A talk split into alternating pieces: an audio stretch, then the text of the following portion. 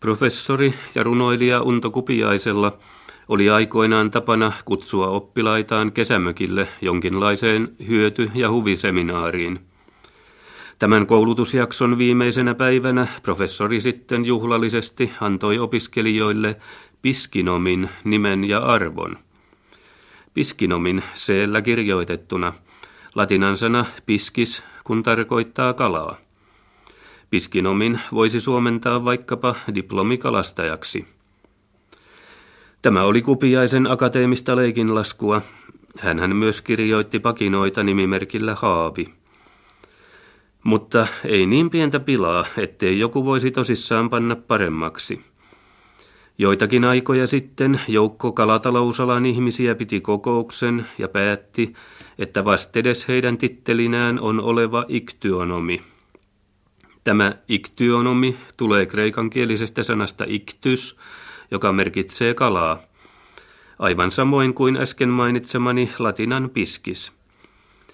Tarjolla olisi ollut sellainenkin selväkielinen nimitys kuin kalatalousteknikko, mutta iktyonomi katsottiin paremmaksi. Tuo nomi-loppu voitaneen suomentaa lähinnä jotakin harrastavaksi, johonkin liittyväksi. Näitä erilaisia nomejahan meillä on jo melkoinen määrä. On agronomia, ekonomia, logonomia, merkonomia, hortonomia ja niin edelleen. Ekonomi näistä on vanhaa perua.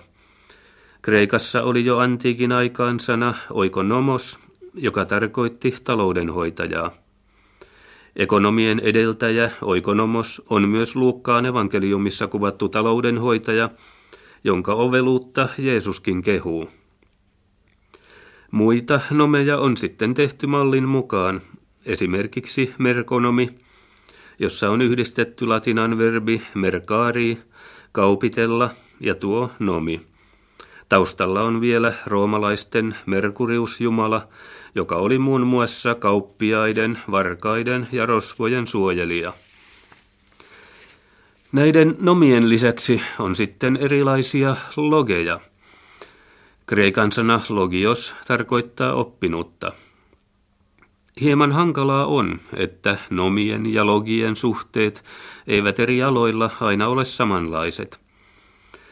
Agronomi on lukenut pidemmälle kuin agrologi, mutta toisaalta taas sosiologi sijoittuu oppineiston asteikossa sosionomia ylemmäksi. Molempiin nimikeryhmiin päin ilmenee tiettyä painetta, joskin nomiloppuiset tittelit tuntuvat nykyään olevan halutumpia.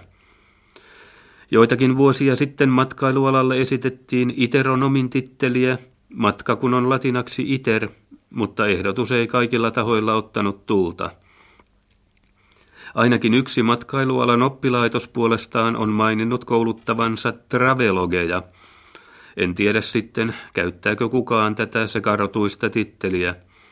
Siinähän on alkuosa englantia, loppuosa kreikkaa, ja nämä osaset on vielä yhdistetty toisiinsa aika epäperäisellä tavalla.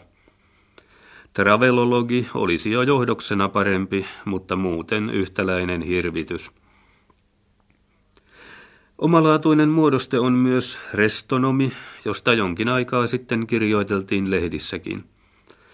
Titteli on tarkoitettu hotelli- ja ravintola-alalla esimiestehtävissä toimiville, mutta senhän pitäisi olla restauronomi, jos lähdetään restaurantista tai sen takana olevasta restaurare-verbistä.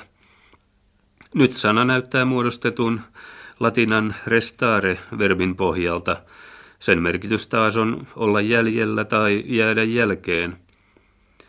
Samanlainen tynkätauti vaivaa myös apteekkiapulaisten titteliksi otettua farmanomia. Senkin pitäisi oikeastaan olla farmakonomi.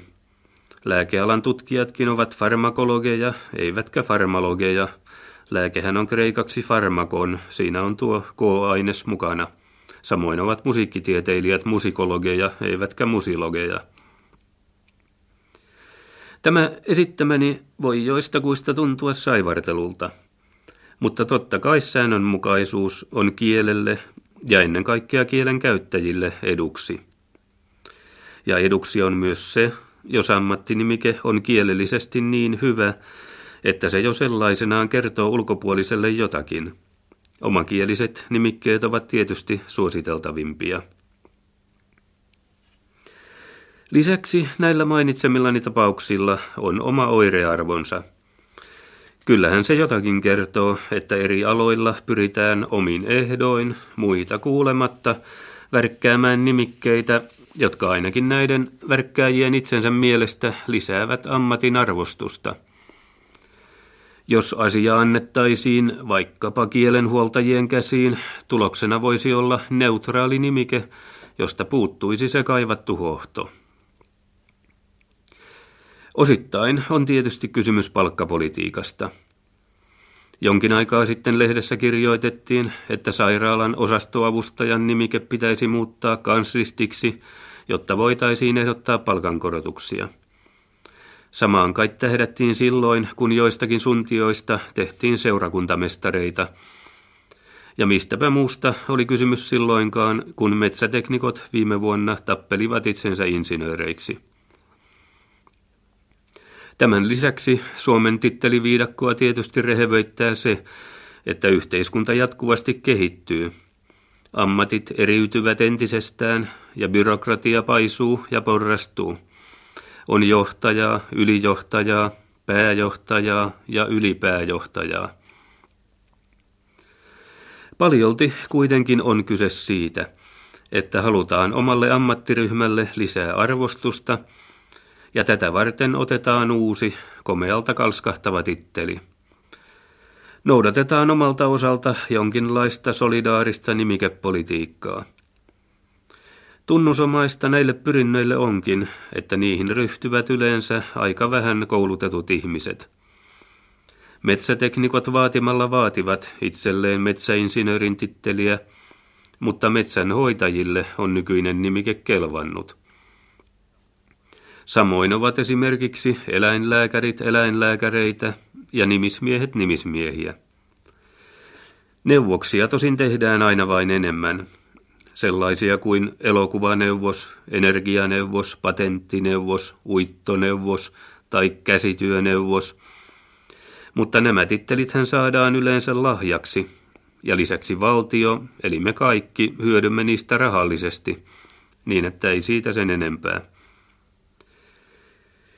Ihmisille pitää toki suoda mahdollisuus kohottaa oman arvontuntoaan näinkin harmittamalla tavalla kuin komealla oppiarvolla tai ammattinimikkeellä, mutta tässä on kyllä sama vaara kuin mainostajien tai urheilutoimittajien kielenkäytössä.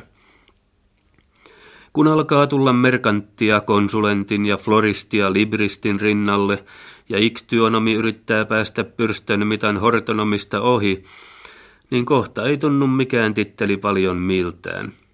Ja sitten niitä ruvetaan parantelemaan.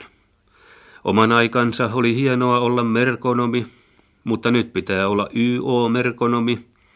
Kosmetologi teki sekin ensin vaikutuksen, mutta nyt on oltava diplomikosmetologi. Ja on tässä jonkinlainen kansallinenkin vaara uhkaamassa. Meidän kulttuuriamme pidetään muualla maailmassa melko nuorena, ja entistä enemmän me saamme nousukkaan leimaa, jos kovin koristelemme itseämme vierasperäisillä titteleillä. Me olemme tottuneet hiukan hymyilemään saksalaisille doktoreille ja italialaisille dottoreille, mutta yhden tittelin runsas käyttö lienee sentään pienempi paha kuin uusien rustaaminen vähän väliä. Mutta kun siinä on omat puolensa. Miten tässä tulikin mieleen Aleksis Kiven nummisuutareista repliikki? Alla on isäs nimi ja puumerkki, sen rinnalla taasen todistajan nimi, ja alimmaisena kaikista seisoo Sepeteus, kanttori.